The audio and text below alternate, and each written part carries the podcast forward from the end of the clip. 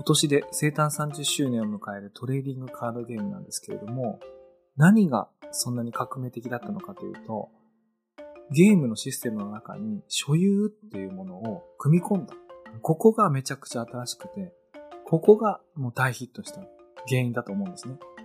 所有っていうのは何かっていうと、オーナーシップ、自分の持ってる感覚、持ち物であるってことなんですけども、これ他のゲームと比較してみるとよくわかると思います。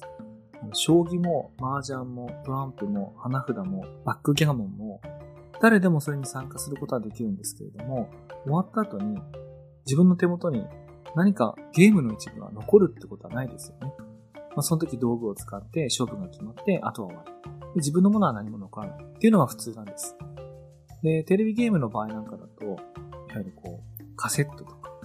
CD ロムだとか、今だったらダウンロードしたデータみたいなものが残るので、それは自分のものだって言えるかもしれないですけれども、ゲームの内部にあるデータとか持ち物とかっていうのは、本当に自分の持ち物として所有できたりはしませんよね。ところが、トレーディングカードは、それが最初から組み込まれていて、パッとカードを買って集まって遊んだ後、そのカードって、そのゲームの一部って引き続き自分のものなんですよね。それをこう集めたり、売ったり、貸したり、よりもっと強くしたい、もっと集めたい、なんかそういう気持ちを生じさせるものなんですね。なのでこの所有っていうのは、そのゲームプレイヤーの愛着とコミットメントを強烈に引き出すこうスパイスになっている。それはゲームに最初から組み込まれてる。そういうものなんです。あの、メディアヌップの普段お気になられてるリスナーさんの中には、まあ、私がよく NFT とかブロックチェーンの話なんかをするので、あの、今のお話を聞いて NFT とか思い浮かべた方もいるかもしれないんですけれども、私も NFT に夢中になりながら、このトレーディングカードゲームがどういうユーザー心理、どういうダイナミズムで動いてるかってことをすごく改めて研究しています。常にこうインスピレーションを出てるという感じですね。で今回、引き続きゲストに高橋優太さんをお招きしておりますけれども、その話の中では NFT の話なんか出てこないんですけれども、このオーナーシップを感じさせるトレーディングカードゲームっていうのは、どういう心理をユーザーとかプレイヤーの間に引き起こすのかっていうのも、面白い事例になっていると思いますので、ぜひお楽しみいただければと思います。それではどうぞ。メディアヌップ。こんばんは、佐々木優です。こんばんは、高橋優太です。ではですね、前回に引き続きトレーディングカードゲームの特集をしていきたいと思うんですけれども、今回はですね、遊びと収集の狭間でみたいなタイトルで送ってみたいと思うんですけれども、まあ、トレーディングカードゲームってもちろんあのゲームなので勝敗を競う戦いってそこに競技性も生まれるんですが、それだけじゃなくて、あの見て楽しい、集めたくなるっていう強烈な人の習性を刺激するところがありまして、どうしても切っても切り離せない話題なので、収集家としての高橋さんの一面をちょっと掘り下げてみたいと思います。よろしくお願いします。よろしくお願いします。で、前回ね、あの、ブラックロータスって一番究極の話から入っちゃったんですけども、もう、ブラックロータスに限らず、はい。もうすごいですよね。僕ね、高橋さんのツイッターをこう、たまにこう、こういうの手に入れましたみたいなこう憧れを持って僕見てるんですけども。そうですね。あの、ブラックロータスだけじゃ飽き足らず、うん、そのフォイルっていう光ってるカードがあるんですけど、うん、光ってないバージョンと光ってるバージョンだと、まあ、値段が1.5倍くらいするんですけど、1.5倍はおとなしい場合ですよね。あの、差がもっとつくときはもっとつきます。まあそうですね。ほ、うん、本当に珍しいやつは10倍とか100倍とかになることもありますね。うん。その、いつから、そのフォイルっていうか、光ってるカード？一応これ聞いてる人にご説明しますと、あの、ポケカではよりそういう特徴があるんですけれども、同じ能力を持ったカードでも、絵柄が違うとか、同じ絵柄でも光り方が違うっていうことで、こう見た目の派手さとか希少性に差がついてるんですね。なので、どんだけそのフォイルカードだとかって言っても、能力は一緒なんですね。あの、相手より強いってことはなくて。だから、ただ単に綺麗だとか、希少だってことなんですけども、強いわけじゃないのに集めたくなるんですよね、あれ。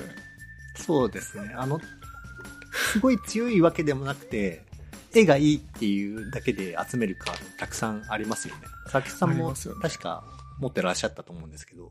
僕は、そうですね、あの、もうフォイル以外カードじゃないと思ってるところまで行ってしまいましたので。エルフでしたっけ？あの、レガシーのエルフデッキがでも全部フォイル。そうですね。エルフとアントと、あとはエイトキャストと、いくつかは増えてます。なんか以前伺った時より増えてます、あ、えっ、ー、とあの、80%、90%ホイールぐらいだと恥ずかしくてあげれないので、あの、100%になった時だけあげるんですけど。そうなんですね。あの、ここにもうコレクターの魂を見た気がします。100%になりそうなやつはあんまり言ってなかったんですけど、100%になったの最近どんどん増えているので、まあ、あとはその、アントとか今でも構成カードがちょろちょろ変わるので、あの、はい、あの追いかけながら。そのダイスフルカードとか買ったりしますよね。そうですね。緑のゴマナのやつとか。私もこう、あれするんですけども、やっぱりその、それでもやっぱり戦闘、戦闘集団にはやっぱ高橋さんで、僕すごいなと思ったのは、その、紙のカードもフォイル、いいカード集められてるだけじゃなくて、あの、MO、あの、あマジックオンラインの中のカードも全部フォイルですよね。そうですね。レガシーとかモダンはそうですね。うん。あの、これ聞いてる皆さんにあの、どうか驚いていただきたいと思うんですけども、紙のカードの印刷がよく光ってるものを好まれるっていうのはよくわかると思うんですね。で、今私が言ったマジックオンラインっていうのは、オンラインのあの対戦の、まあ、ゲームのシステムで、かつ昔からあるやつなので、あの、カード画像は必ずしも幽霊じゃないんですよね。その、なんていうんだ、ギザギザしてるっていうか。はい。そう。光ってるのがよくわかんないかそう、ちょっと虹色にピカって言ってるだけなんですけども、もう全部そうなっていて、で何も知らない人が見たらですね、あ、全部こういうカードなんだなって普通に思うと思うんですけども、高橋さんが使ってるカードが全部フォイルなので、たまたまそういう画面になってるっていう画面しか、わ、かる人にだけわかる。なんか、マニアマニアに惹かれ合うような感じですね。そうなんですよね。いや、だから、例えばですけども、最新のプロツアーのドラフトラウンドとかでも、グルランドを持ち込んで使ってるとか、なんか、ちょっとこれはさすがに聞いてほしい説明が必要だな。グルランドっていう、こう、すごく高い基本土地。まあ、基本土地を説明するの難しいですけど。まあ、例えば、普通に使ったら10円のカードがあるんですけど。あ、そうですね。あ、そうだそうだ。10円のカードがあるんですけど、僕は、その1枚10円でいいところを、わざわざ1枚20万のやつを使ってたりします。島なんですけど。そのグルランドの島っていうのが、うん、まあ、昔、限定数で配られた希少価値の高いものなので、まあ、20万円します、うん、ちなみに能力は一緒です。能力は一緒です。10円と20万は能力一緒です。ポケカとかご存知のかといったら、雷エネルギーでもうなもう5円とかで10円って売ってると思うんですけど、はい、雷エネルギーが20万円すると思ってください。でも、ポケカにもありますよね。ポケカのグルランありますよね。あります、あります。それに近しいものありますよね。あ、え、20万なるんですか ?20 万のやつありますエネルギー。えー、すごい。いや、さすがにすごい。すごいな。これ、あの、なんでそういうもの欲しくなっちゃうんでしょうね、なんか。なんでしょうね。その、いつからハマられたんですか？その集める方は。いや、ただが外れたのは多分ブラックロータス買ったせいですね。じゃあ、あそこまで抑えてたんですね。それまでは、その、うん、一番安いバージョンでいいかって思ってたんですけど、うん。一回高いカード買ってしまうと、ね、最高を目指したくなるじゃないですか。うん。ブランド品に近い感覚なんですかね。なんか服や時計とかアクセサリーも、その、高級品あるじゃないですか。そうですね。高級品が好きな人って、うん、なんか、多くの人が、その、高くても買ってもいいって思うから多分高級品になってるんですよね。うん。いや、なんか違うな。ちょ、これ、話したい内容とちょっと離れちゃう。いや、いや、でもね、いや、いや、いいんです。僕もね、あの、あの、これなぜ自分がそういうものを欲しがってしまうのかね、あの、いつも不思議で、いろんなものに例えたりしまするんですけど、あの、ゴルフなんかやる人には、例えばその、その新しいクラブを買うとか、なんとかによって、スコアがめちゃくちゃ上がるわけではないかもしれないけど、まあ、上がることもあるかもしれない。はい、なんかできるだけいい道具を手にしたいと。で、僕そのトレーディングカードゲームってその、ハマっていくきっかけあるので、ある、あるとすると、やっぱりこう実力の部分と、あの、運の部分と、なんか収集の部分がこう混ざり合っていて、あの、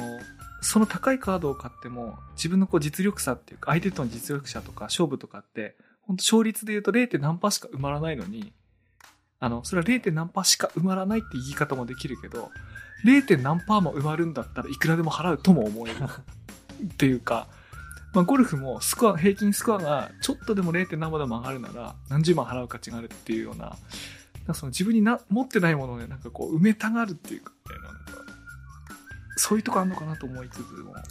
うん、ただね、それだけでも説明できないのは、さっきの同じ能力の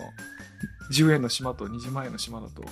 説明がつかないんですよね、その実力を埋めたいっていう。うん、もっと単純に言うと多分ゲームへの愛情ですかね、やっぱり。その、うん、好きだからっていう理由に他ならないんですよ。他なら、他ならないですね。確かに。僕、例えば、あの、さっきあの、レガシーっていうフォーマットでエルフっていうデッキをフルフォイルにしてるんですけど、それ理由はエルフデッキが好きだからなんですけど、その好きな理由っていうのは、あの、展開するゲームのスタイルが好きっていうだけじゃなくて、あの、緑単色のデッキで、はい、並べた時の統一感、そのフォイルで光ってる時の色の統一感がとっても美しくて、うん、かつそのボード、ボードって盤面ですよね。盤面にカードをたくさん展開するデッキスタイルなので、フォイルを見せびらかしやすいっていう。そうですね。パーマネントをやっぱり光らせたいですね。そうなんですよ。その、インスタントとか操作ってすぐ墓地に行っちゃうから、見せびらかせられないんですけど、パーマネントはずっと場に残るので、うん、自分のコレクションを見せやすいです。そうなんですよ。アントって、光らせると楽しいカードがいっぱい入ってるんですよね。渦巻く知識とか、ダークリチュアルとか。ね、アントはフォイル、フォイル映えするできなんですけど、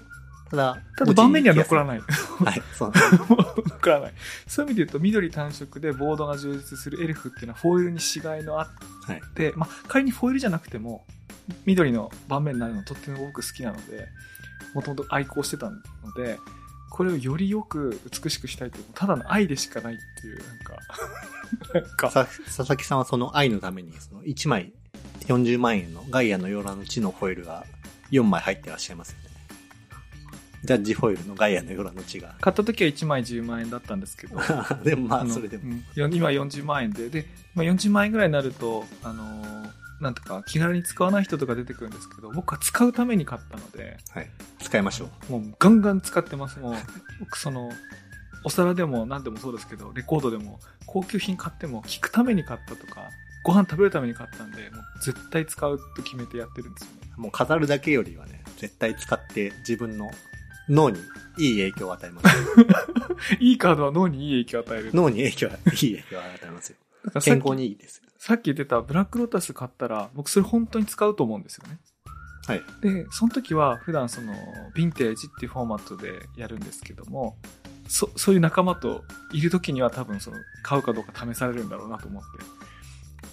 僕は待ってますよ。佐々木さんのヴィンテージ産業を ずっと待ってますよ。いや、あのー、昔からの仲間が次第にヴィンテージやっていくんですよね。あの、僕、小林た、小林辰巳くんが、昔からあの東京来た時から、彼もに同じ新潟県出身だと思うんですけども。あ、そうですね。うん、同郷ですね。うん。辰巳くんとかとよくやったんですけど、だんだん一緒にレガシーやり始めて、ヴィンテージやり始めて、だからみんな年取るとだんだんそっちに行くことは分かりきってるんで、あとはもう時間の問題だと。辰巳さんも気気がつけばパワーナイン揃えてました、ね。揃ってましたね。しかもめちゃくちゃ強いっていうね。だから今、パワーナインレスでヴィンテージのデッキ組んでるんですけど、あ、レスっていうテーマ一応入ってますけども。何が入ってるんですかエメラルドですか？えっ、ー、と、サファイアと、サファイアと、えっ、ー、と、あ、アレクサンドリアはパワーナインじゃないですね。パワーナインじゃないです、ね。名誉。10ぐらいの名誉。パワー10ぐらい。今、今はちょっと弱いんですけど。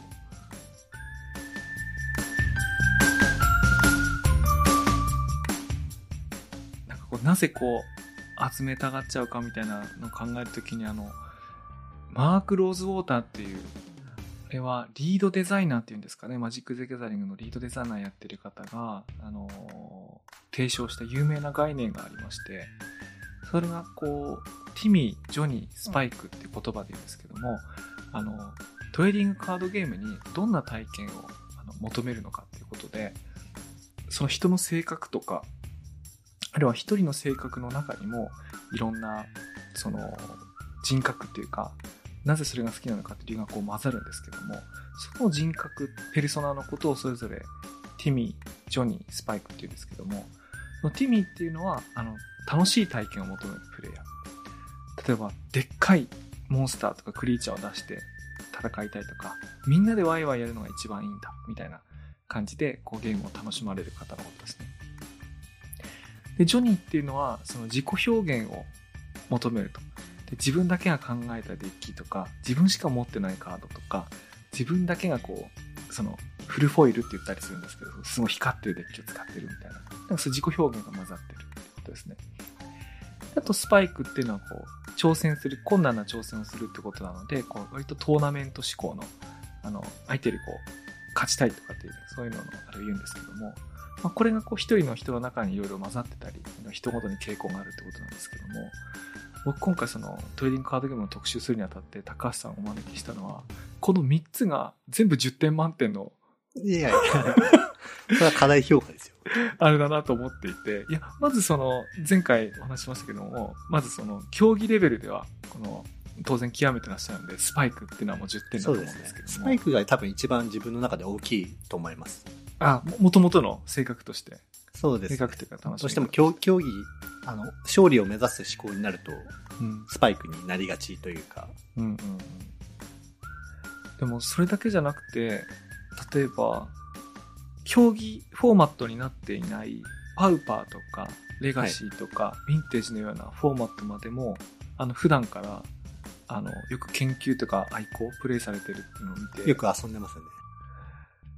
だからそれもやるプロ選手ってほとんどいなくないですか？まあ多分なんか自分しかいない。ですよね。うん、僕が、自分がマジック・ギャザリングが世界一好きだと思ってるので、うん、その、世界一好きで、自然と全部や、いろんな遊び方を研究していた。うん。気づいたらそうなってました、ね。いや、な、だから僕ね、そこがすごくこう、信頼できるっていうか、またちょっと選手権の優勝の時の感動に戻っちゃうんですけども、あの、マジックとか、マジックに限らず、トレーディングカードゲーム全般なんですけども、確かあの、コロコロコミックの調査で言うと、あの、小学校6年間で何らかのトレーディングカードゲームを経験したことのある人数の割合って9割を超えてるすごいですね、9割。しかも9割を、しかも10年以上超えてる、はいはい。確か私たちが子供の時って、マジックが出て、遊戯王が出て、ポケカが出てとかっていう時代なので、はい、あの、中高生が経験して、まあちょっとお小遣い、アルバイトできるようになる大学生とかに熱中して、で、社会人になると辞めていって、また復活してとかっていうサイクルがあったと思うんですけどありますね。はい。今の子たちはポケカ、デュエマとか、まあその時代によって一番流行ってるやつちょっとずつ変わっていくんですけども、ほとんどの人が経験してる。なので、トレーディングカードゲームって多くの人にとってすごい親しみのあるゲームだと思うんですけども、あの、ほとんどの人は競技っていうよりか楽しみでやりますよね。まず友達との。さっきのあれでジョニー的な感じからやると思うんですけども。自己実現ですかね。自己実現。楽しい体験とか実現とかでやっていく。で、あの、やっていくと思うんですけども、そのゲームで世界一、その競技世界一になった人が、その最初の楽しみとか、集める楽しみっていうものを忘れてなくて、それも追い求めてる、そういう人が勝負でも勝ってるっていうのはね、僕すごくね、このゲームにとっていいことだなと思ったんですよ。やっぱり、なんか夢中になることが、まあ一番、うん、その好きこそものの上手なるっていう言葉がありますように、うん、その好きであることがまあ一番の原動力ですよね。うん、そのちょうどその去年、2022年に世界選手権を優勝された、そのネイサン・ストイヤ選手、アメリカのプレイヤーなんですけど、まあ、彼もちょっと僕に匹敵するか、僕よりマジック好きかもしれないと思うくらいなんですけど。ああ、そうなんです。僕ね、ネイさん、あの、勝ちま、勝ちに勝ちまくってるネイさんが、あの、競技以外でどういう人かは全然知らないんですけども。彼も同じくらい、その、いろんな本もとやってますよ。モダンレガシー、パウパー、何でもやってます。へマジックしてない日ないんじゃないかなって思うくらいやってます。ああ、す素晴らしいですね。彼のインタビューで、やっぱり、僕はマジックに超夢中だからここまで来れたんだっていう、うん、そのコメントがあって、そのコメントに納得しましたね。うん、超夢中だからこそ世界一になれるのだと思います。うん、そっか、高橋さんで優勝した時にも感激したんですけど、まあそれに単年度だけで終わらずに、結果、そういうプレイヤーが大きな大会で結果残してるっていうのはなんかすごい嬉しいことですね、なんか。好きこそものの上手になるっていうか。努力を努力と思わない人が、まあ、うん、成功しやすいんじゃないかなと思いますね。楽し、楽しいから、もう一日何十時間もやってしまうっていう。うん。いや、何十時間いや、そう。僕は練習何十時間やってもあんまり苦痛に感じないので。いや、それは、普通の人は、なんか、一日10時間ゲームしてくださいって言われたら、断る人もいると思います。いや、すごいな。あれ？ちなみにその十何時間の中には、例えばその、競技フォーマットじゃないプレイも入ってたりだとか、あるいは気になるカードの値動きを調べるじゃないですけど、その、そういうのもはまって、入ってるんですか？あり、そうですね。なんか練習の合間に遊びでマジックするみたいな時あります。息抜き、あの、練習の息抜きに休憩でマジックするみたいなこともありますよ。いや、それすごいな。なもんで、なんかその、しかもそれが、あの、いろんな競技、あ、いろんなフォーマットが好きだっていうのはわかるんですけども、それがさらにこう収集にも、あの、いってるっていうところで、特に最近、いやー、高橋さん憧れるなと思ったのが、あの、フェッチランドっていう、まあ、最もこう、いろんなフォーマットで大活躍する有用性が高い土地があるんですけども、その初版のあのオンスロートに入っているフェッチランドをフルフォイルに、全部フォイルにする。10種類全部フォイル、あ、10種類か5種類か。5種類。あの、フォイルにするっていうところまでは、あの、みんな憧れる、あの、ものなので、そこまではこう代表的なところだと思ったんですけども、その、ショックランドを、はい、ショックランドもこれまたショックランドも全部 必要なんですけどました。ショックランドも全部こう、フォイルにするっていうのは、ショックランドってあれですよね。つまり、レガシーフォーマットで4枚必要とされるカードではないけれども。そうですね。でも、レガシー以外ではたくさん使いますね。モダン、バイオニア。かなり使う機会の多いカードなので、ちょっとおしゃれしよう。って思って全部光らせたんですけど、ちょっとこの話にはオチがありまして。はいはいはい。あの、競技レベルだと、光ってると、その曲がりやすいんですよ。うん。あの、日本は湿度が高くて、はい。キラキラしてるカードが勝手に曲がっちゃうので。そうですね。乾燥剤と一緒に保存するとかっていうの昔ね、やりましたけど。そうなんですよ。それがあるせいで、例えば、プロツアー、その世界レベルの大会とか出ると、これだけ光ってるって言われて、イカ様扱いにされてしまう恐れがあるので、うん、それはいけないですね。じゃあもう。光ってるの使えないんですよ。あ、使えないですね。あ、全部光らせるって手はないんです光ら光らせたんですけど、光らせたのとは別に、通常版も 競技用に用意したというか、結局2倍手間がかかってしまいました。いやその、ショックランドまで全部光らせるっていうのは、もうその、あらゆるフォーマットをやってるという、その、レガシーというかあの、ヴィンテージフォーマットだけじゃなくて、やってるってことなんで、いやすごい、すごいなと思って。いや、佐々木さんも、もう、劣らず光ってるじゃないですか。フェッチランドも。いや、でも、だぜいや、全部はいけない、いけないっていうか、あの、好きなデッキからやってるので。吹きさらしの声は確かオンスロットでしたよね。そうですね。いや、僕はちゃんとチェックしてますよ、うん、佐々木さんのホイールも。いや、でも、今、あの、ショックランドの、あれも高いですよね。特にディセンションみたいな、そうです、ね。ディセンションは流通数が少ない影響で。そういうことなんですね、あれ。うん、やっぱり、希少度、まあ、市場に出回ってる数が少ないものほど、うん、まあ、高い傾向にあります、ねいや、これあの、聞いてる人にお伝えしたのが、高橋さんがさっきあの、プロ選手として最初ご紹介したんですけれども、いわゆるそのショップの、なんていうんですかね、店長、あるいは値付けの責任者、仕入れの責任者、なんていうんでしょう？そうですね、あの、日本で一番大手の通販の、うん、の値段せ、価格設定をしていた、まあ、今はもう退職してるんですけど、うん、のその時の経験があるおかげで、もう、すべてのカードのすべての値段がわかるっていう、うん、特殊スキルが ありまして。ちなみに僕それもね、お伺いしてみたいんですけども、マジックのカードだけを取っても、まあ、マジック以外にも人気タイトルいっぱいあるんですけども、そのそのハレルヤさんっていうのはマジックの専門店なので、マジックのカードだけでも、あの、1万を超える種類がある中で、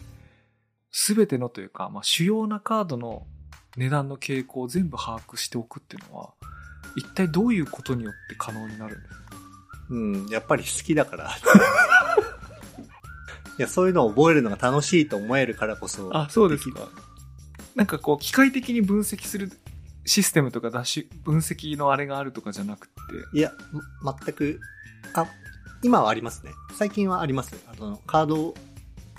たと例えばスマホでカードを見せると、うんうん、その値段が出てくるみたいなアプリとかもありますね、うんうんうん、かなり発達したおかげでそういうのは出てきたんですけど、まあ、それより以前から僕はただの趣味で、うんうん、のカードの値段を調べたりしてました、うんうんそういう時っていうのは、例えばその、いろんなフォーマットに精通していることっていうのは多分役立つんだろうと想像するんですけども、こういうカードが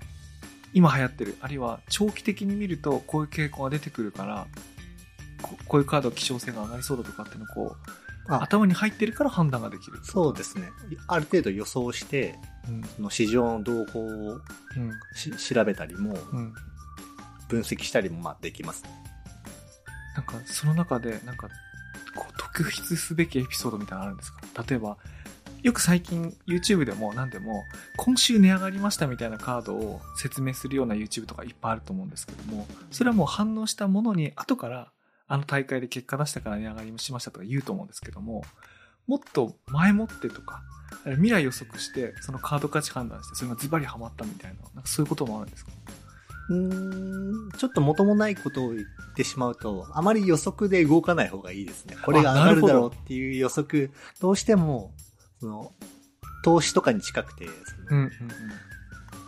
まあ、100円のものが500円になったとかに、まあ、喜びを感じる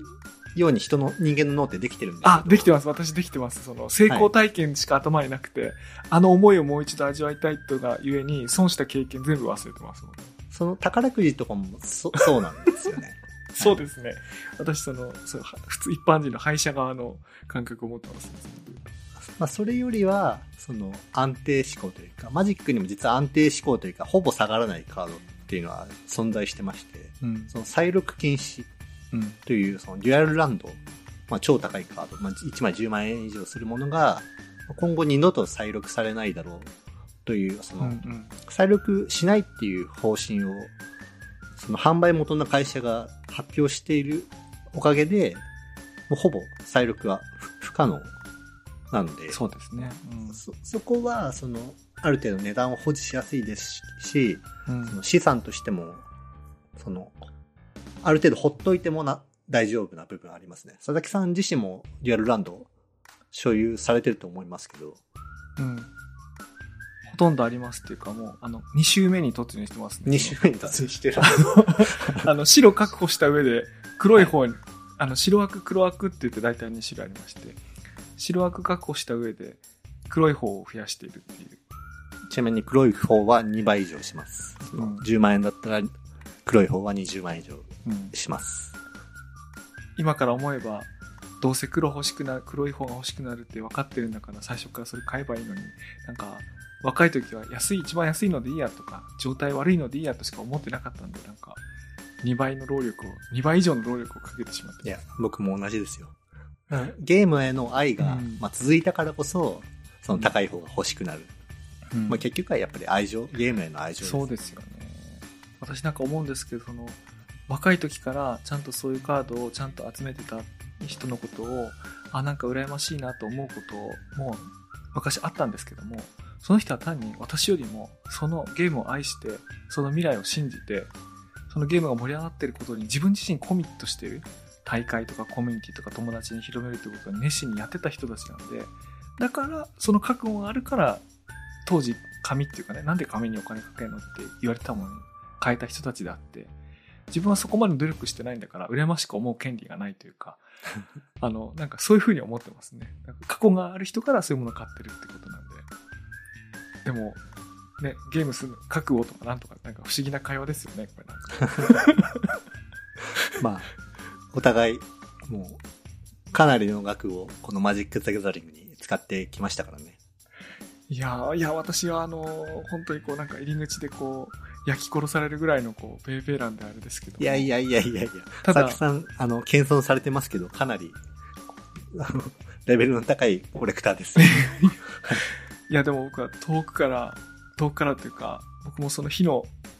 高温の火の中心に行きたいと思いながら憧れてる一人なんで、焼かれても、焼かれ、焼かれずに耐えて、その深いコレクションのところに入っていきたいなと、今なお思ってますからね。や、やっぱりさい、そうですね、最近それで言うと、あの、あの、オールドスクールっていうフォーマットがありまして、あの、93年と94年、今年あのマジックが出て、トレーディングカードゲームが生まれて30周年っていうことなんですけども、その93年、生まれた年ですね、その翌年までに出たエキスパンションだけであゲームする、あの、オールドスクールっていうフォーマットがあるんですけども、最初これ誰がこんなのやるんだろうと思ったんですけども、意外と人気です。ってみたら、あんまりにも面白くて、少年の時の気持ちを思い出すような。うん、少年の時の気持ちを思い出したら、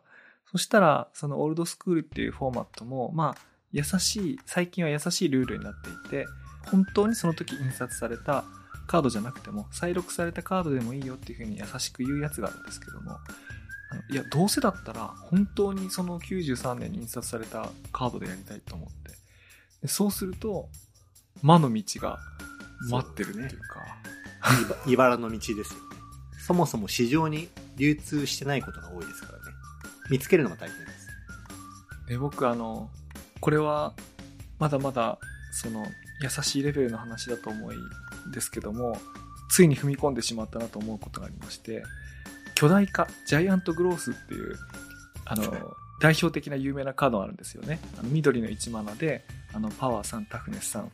増やすっていうもので、もう数限りなく再録されているので。まあ、1枚10円ですよ。1枚10円、あるいは10円でも買う人いませんっていうカードなんですけども、それのアルファを言ってしまったんですね。言って、アルファなんですね。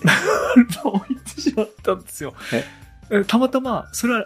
ラッキーなことに国内の在庫にベータの在庫が4枚なくて、あの、アルファの在庫だけぴったり4枚あったんで、はい。あ、アルファのカードそんなに持ってないから、あの、古文だし、行ってみようと思ったんですけども、あの、古文でも、アルファとなると、1枚1万円するんですよね。アルファは一番最初のセットに、あ、一番最初に発売されたセットなので、まあ、かなり希少性が高く、まあ、古文ですら、1万円はくだらないですね。効果は同じです。うん、そうですね。あの、コモンっていうのは一番最も多く収録されてるやつなんですけども、その中でも人気なもので言うと、ラノワールのエルフなんかが人気だと思うんですけども、アルファのラノワールのエルフって3万円、5万円しますか？そうですね。人気のコモンになると、まあ、例えば稲妻とかだったら 10, 10万円くらいしますね。あ、そうですよね。それに比べると、あの、ジャイアントグロースっていうのは同じ1万円で1万円なので、僕、それで納得したんですよ。稲妻10万円なんだから、あの、ジャイアントクロス1枚で、僕の使ってるデッキからしたら、あの、緑のクリーチャーがプラス3になるのは稲妻と同じ能力だろうと。あの、相手のライフを削るという意味では。だからもう とんでも理論ですね。とんでも理論。もう全然いけるなと思って。あの、本来であればただでも、ただでもらえるような、そのカードを、アルファにこだわるとその値段になるんですけども、そういうのを手に入れた時に、いや、アルファのジャイグロ4枚手に入れて、これを完成させないわけにはいかないと思ってその踏み出した時にこれはまた一歩踏み出してしまったなと思いましたね。こっからが長いですよ。沼に入ってしまうとね全部集め終わるまで終わらないですからねあれ高橋さんはそのオールドスクールはやられてるんですか？あるいはベータアルファ集めてるんですか？ベそうですね。デュアルランドはベータで持ってるんですけど、うん、ただ、なんか買わなくていい10万円クラスのカードがゴロゴロ。そうですね。はい、買わ買わなくていいですよね。カオスオーブとかが、カオスオーブってあの、あのコイントスしてカードを破壊する、オールドスクールで人気のカードがあるんですけど、それとかも、代表的なカードですね。普通に10万円は軽く超えるようなものなので、うん、ちょっとないや、オールドスクールはやる機会が少ないので、うん。敬遠してますね。それならヴィンテージの方がいいいいなって思って。いや、本当です、本当いや、そう思って、そう思ってたんです、私も。そう思ってたんですけど。そう思ったんですけど、なんか、なんていうか、ヴィンテージってやっぱり最近のカードも混ざっていきますよね。最近のカード強いですからね。強いですからね自然と最近のカード中心になってしまいますね。だからオールドスクールはこう、盤面が本当にクラシックで、美しいっていうか、なんか絵画でも見てるような気分になるんですよね、なんか。まあ、絵絵がそもそも古くて、その、グロテスクなものが多かったりもするので、まあ、それがいいところ、マジックの、昔のマジックのいいところなんですけど、うん。いいとこなんですよね。で、まあその、トレーディングカードゲームと懐深いなと思うのは、私全然その競技レベルでやってないお遊びなんですけども、そういう楽しみ方もなんかあって、なんかその、環境に応じてっていうか、年に応じてっていうか、自分がやりたいやり方に応じて、なんか柔軟にこう、やるんですよね。まさにこう、ティミー、ジョニー、スパイクみたいなので言うと、うん、なんかそういう遊びと自己実現の間で僕は今遊んでるんですけど、や、不思議なゲームだなと思って。まあ、実は私その高橋さんほどその信念が弱くてあの、まさか30年やってると思わなかったですね。だからその30年というか私25年、27年ぐらいですけど、高橋さん思いましたですか？初めて触った時に。うーん、なんかやめる自分はあまり想像できなかったですね。ああ、そっか。本当に本当に、まあ最初はその高校生の時にうん地元のお店で、燕三条のお店なんですけど、地元のお店で、その、友人たちと遊んでいる放課後が楽しい経験だったからこそ、なんか放課後は待ち遠しかったですね。授業が全部終わって、お店にダッシュして、うん。そうですね。それが、それがずっと続いてる感じですね。いやー、わかります。あの、私その高橋さんほど、その時間避けてないなりに、今、本当に共感するのは、授業中ずっと頭の中で、カードの名前と枚数の、こう、文字列としてずっと組み合わせられてるんですね。あれやったらどうだろう、あれやったらどうだろうって言って。で、早くそれを試したいと。実際そのカードに入れ替えて戦ってみたいって待ち遠しくて。で、それが実は今も続いてて、診断出て、カード入れ替えてる時に頭の中で起こってることって、その高校生の時にやってたこととなんか似てて、仕事中どうしてもそのカードの枚数調整のアイディアがこう止まらなくなって、はい。ノートとかメモ帳に書いたりしますから、ね。そうそうそう。あれ何なんですかね。カードゲームの面白さって、そのゲームしてない時も楽しめることがあるっていうのがある。その友達とその自分のデッキの内容について相談したり、うん。その自分の枚数調整をしたり、実際にゲームをしてない時間であっても、そのゲームの楽しみを延長できるうん。のが、その強みなのかなと思いますね。いや、なんかリチャーズ・ガーフィールド博士って、あの、このマジックを発明した人が、ゲームをしてる以外の時間を充実させられるっていうか、充実する？楽しいって。それがなんか、マジックの発明だったんだみたいな発言があったんですけど、これ本当にそうだなと思いました、もう本当に共感しましたね、あの言葉あ、有名なね、言葉ありますよね、あのは。はいありますね。うん。今言った内容にかなり、ま、まさしくその通りなんですけど。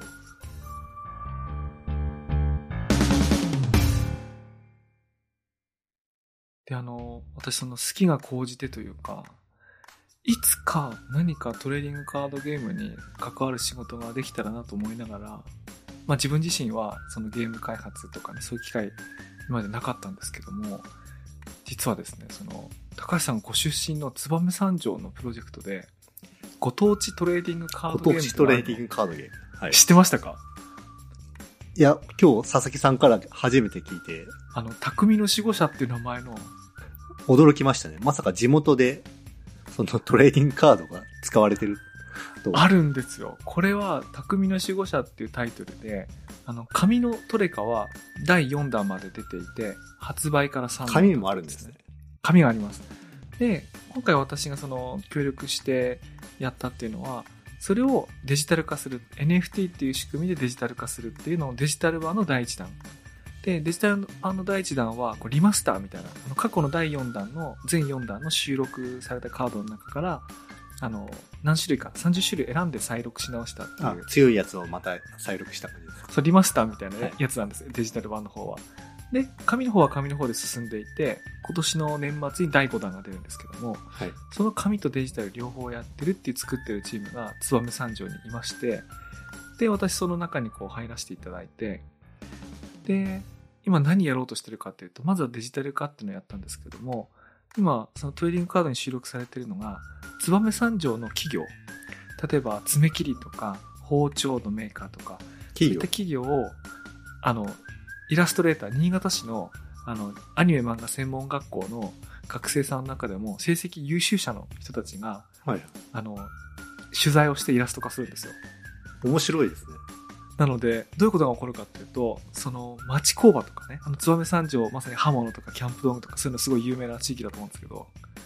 みじ同級生にもたくさんいらっしゃいましたよね。そのいいます、います。もしかしたらカード名に自分の知ってる会社があると思うんです。あのね、絶対あると思います。で、その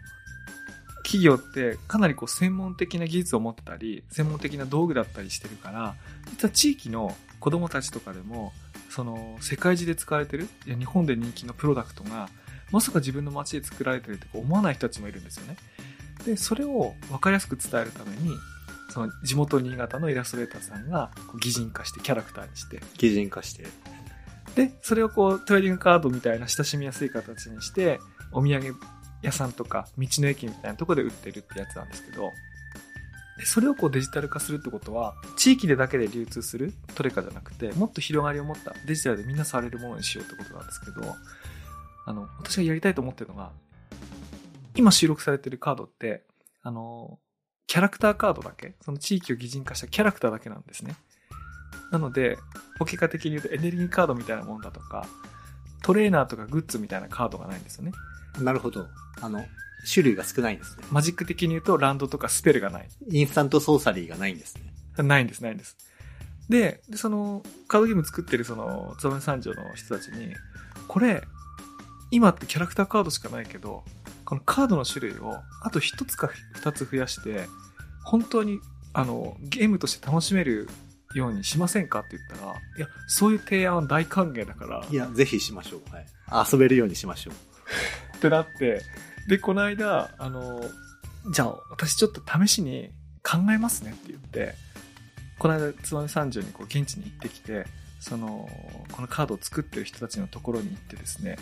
私が考えたルールで、ちょっとテストプレイをさせてもらったんですよ。で、その様子をちょっと、あの、お見せしたいと思うんですけども、あの、ちょっと、今こうやって居酒屋さんであの、テストプレイしてるこの居酒屋僕わかりますよ、どこか。え、それもう分かるレベルですか？これあの、燕三条駅のすぐ近くの、あの、な、なんでしたっけ？あの、駅駅のえ駅すぐそばの、駅すぐそばのところのあれです。うん。足、足下に入れられるとこですよね。あ、そうです、そうです。あ、よく行かれますか？あの。よく行きますす、このうん飲み屋。まあ、駅近いから、あの、帰りギリギリまでこうちょうどいいやつがあるんですけども。そうですね。ちゃんと、あの、個室ありますしね。うん、個室あるんですよ。それで、で、今何やってるかっていうと、そのキャラクターカードのことを匠の守護者、あの守護する人、その地域の技術とかを守る人なので、ガーディアンカードって言うんですけども、ガーディアンカードはすでにあると。で、ただそれしか種類がないので、あの、マテリアルカードっていうのを増やしませんかって提案をしてて、はい。で、なんでかっていうと、この匠の守護者って、あの、5つの属性を持っていて、いろんな素材、水とか土とか風とか火みたいな、その素材を加工して、あの、包丁を作るとか、その素材が合わさって物を作るっていう物語を持っているので、あの、エネルギーでもなく、ランドでもなく、これマテリアルだろうと思って、マテリアルカードを提案していて、ただ、マテリアルカードをいきなり印刷する余裕はないので、これはマジック・ザ・ギャザリングの土地カードで代用してるんですけども、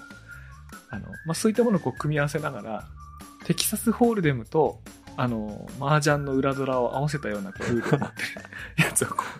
う、やってみたりしたんですけど、まあ、ちょっとこのルールの詳細説明するのは今日のテーマじゃないんですけども、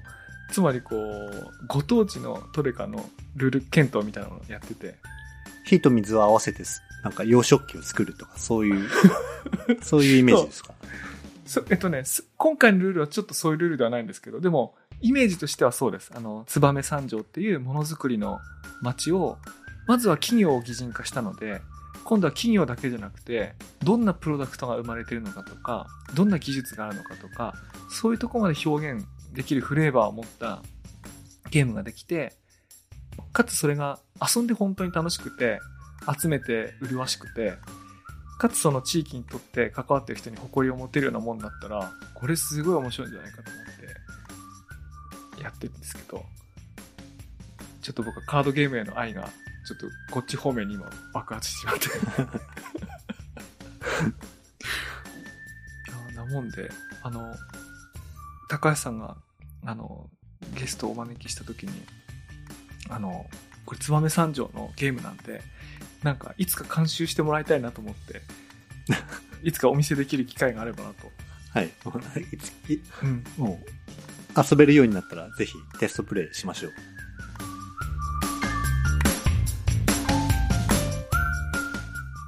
私、その、随分長くマジックばっかりやってきたんですけど、あの、子供が最近、小学校3年生ぐらいになってきたことで、あの、ポケカを一緒にやるようになってきて、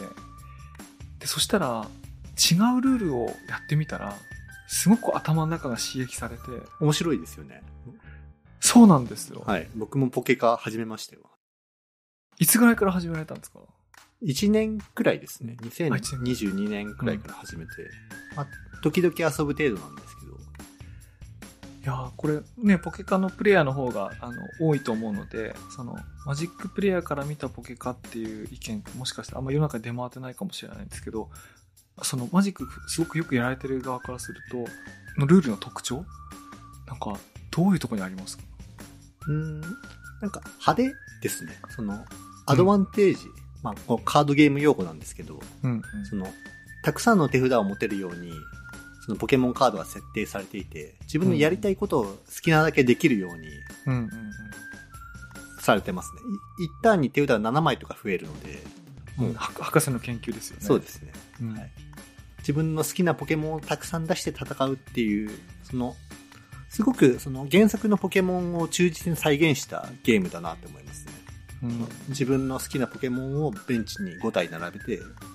メインのやつが1体戦って、で、そのトレーナーがそれをサポートするっていう、うんうん、かなり世界観にあった。ただ、マジック出身からすると、なんかカード引きすぎだなって思いますね。マジック・ズ・ギャザリングにある、あの、アンセスタル・リコールっていうパワーナイン、まあ、1万円3枚引くカードがあるんですけど、うん、そのポケカだと、その1万円3枚引くとかはもう当たり前というか、古文ですね。古文のように3枚引きますね。同盟能力のカードが山ほどあるから、あれですけどの、純とか、なんだろう。そうですね。なガラルの仲間たちとかですね。はい。たくさんありますよね。たくさんありますね。全部古文だし、全く使われないくらいの弱い、うん、のがカルチャーショックでした、それは。僕もカルチャーショックでした。あとその、博士の研究、7枚引けるの嬉しかったんですけど、あの、自分の持ってるハンドを一回トラッシュしなきゃいけないですよね。はい。全部捨てまなきゃですね。その、どの、どういう時にはトラッシュしてよくて、どっからがあれなのかっていうのは最初、わからなくて、なんかこう、なんか手札捨てたくなくて、博士の研究あんまり使わないでいたら、いや、それはもうさっさと使った方がいいってなんか後から人に言われて、あ、そういうもんかって思ったり、なんか全然感覚が違くて。全然感覚違いますね。はい。マジックの感覚でやると痛い目、僕も見ました。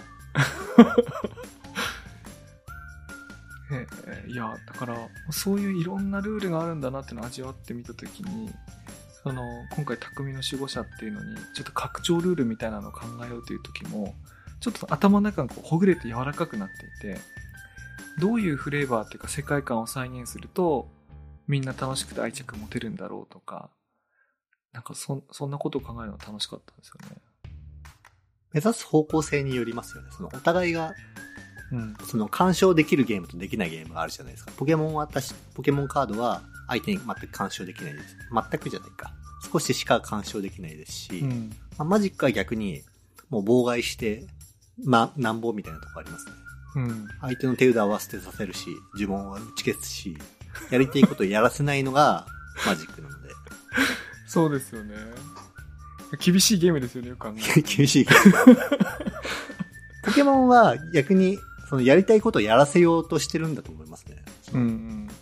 主な年齢層が、その小学生とか中学生なので、うん。それに対して、その、なんか自分のやりたいことを妨害されたら、やっぱ楽しくないじゃないですか。そうですね。うん、全部対抗呪文します。打ち消しますとか。うん、思考囲いします。その強いカード捨ててくださいとかだと、やっぱり、うん、嫌だと思うので。あと、デッキの作り方も子供に理解しやすいんだなと思ったのは、あの、マジックの時はこう、アーキタイプとか、戦う、なんていうかな、このカードを生かすアーキタイプを探したりしましたけど、ポケカのデッキ子供と作ってる時は、このポケモン使いたいとか、あとはたまたま出たこの V ポケモン使いたいからとかっていうふうに、そ、ね、そこから逆にやっていくのが、マジックで言うと統率者戦っぽいっていうか、それを生かすために組んでいくっていうのが、子供にとってすごく考えやすかったみたいで。自分の引き当てたそのカードを好きなカードを使いたいから、まあそれを中心にデッキを組むっていうのが自然とできやすいのかなと思います、それが、そうですよね。その、その初心者層を引き込みやすいコツなのかなと思います。うんいや、今、カードらしさんでやられてる時あの、ポケカカードなんポあ、ポケカなんかも、高橋さんご自身がなんかその扱ったり、解説書いたりすることもあるんですか？あ、僕自身もそうですね。あの、ポケモンカードのチャンピオンズリーグという呼ばれるその2000人規模の大会に、まあ、参加したこともありまして、まあ、少しいい2日目に行けるくらいの成績だったので、その大会レポートを書いたりもしたんですけど、まだ、まだ僕自身はそんなに自分のことをあんまり上手くないから、もっと練習したいなって思ってますね。いや、そうか。いや、2個目の競技に手を出される。あの、羽生さんがチェスも強いみたいな、そういうのありますけど。いやいやいや。まだ、まだ。2つの TCG で同時に強いっていうのはちょっと前代未聞ですね、なんか。いや、でも、これでマジック弱くなったら本当に何してるのっていう ことになってしまうので、そこはちゃんと成績を残していかないところが辛いところです。あ、バランス難しいですね。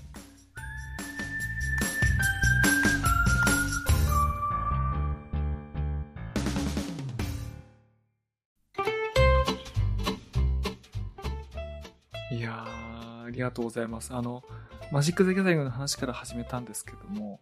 私の TCG そのものへのこう愛がなんか深まってきて、息子とやるポケカとか、仕事仲間と育てる匠の守護者とかっていうふうにこう、全方位的にこう TCG こう、すごく推してるとか愛していってる状態なんですけども、まあ、同じように高橋さんがその遊びとしても自己実現としても競技としても、しかもいろんなタイトルもやってるっていうのをこう知っていて、なんかこう、先達のようにね、こう、あの、憧れと存在として思っていましたので、今日こんな風にお招きしたのお話聞けて、あの、本当に、あの、良かったです。あの、どうもありがとうございます。いや、こちらこそありがとうございました。あの、この2回振り返って、あの、感想とか言い残したこととか、なんかあれば、最後にお伺いしてみたいんですが、いかがでしょうか？純粋に、本当に、すごく楽しめましたね。あの、あ、よかったです。やっぱり、まあ、僕も佐々木さんもコレクターで、コレクターっていうのが、その自分のコレクションを語れる相手っていうのを常に探しているので、その深い部分を話せる相手っていうのは貴重なんですよ。まあもちろんそのコレクターに限らず、その競技の話も、まあ、第1回目でお話できた内容が、まあ、佐々木さんが僕の試合をよく見ていてくれたこともかなり嬉しかったですし、うん、本当に楽しい企画でした。ありがとうございました。実は私、あの、1回目の時に、喋りながらもう一回泣きそうになっちゃったんですよね。あの、蘇ってきて。あの、そんぐらい僕にとっては特別なことで、あの、人生に、僕にとってもですね、僕にとっても人生でそう何度も起こらないぐらい特別な、あの、ことだったんで、あの、よくね、あの、サッカーとか野球とかの勝負で、あの、感動ありがとうとか、あの、ね、テレビとかで言って、その言葉の使い方が愛じゃないかって批判されることありますけど、僕本当に、あの時そう思ったんですよね。自分が子供の時から愛してるゲームを同じように愛してる人が、なんかこう、栄冠を手にするのを見て、その強い気持ちでやり続けるっていうのって、こういうふうに報われることがあるんだっていう。まあ、報われないことがあるのが人生ですけど、こんな報われることもあるんだと思って、ね、こう勇気を与えてくれた。なんか本当にありがとうって感じでした。なんかまあ、ちょっと何度も何度もその話しちゃうとなんですけど。いや、ありがたい。こちらこそ、はい、はい、ありがたい限りですよ。はい。ありがとうございます。じゃあまたその、ずっとその、ネット上でも応援してますが、あの、たまにもしなんかあの、お話できる機会またあれば、あの、嬉しいです。ぜぜひよろ、次回もよろしくお願いします。はい、今後ともよろしくお願いします。で、今回のシリーズはですね、あのトレーディングカードゲームをいろんな方法で掘り下げていこうというのを、あと何回かちょっとやってみたいと思いますので、次はまた違うゲストをお呼びしてお話をお伺いしていきたいと思います。お聞きいただきありがとうございました。ありがとうございました。それではまた次回。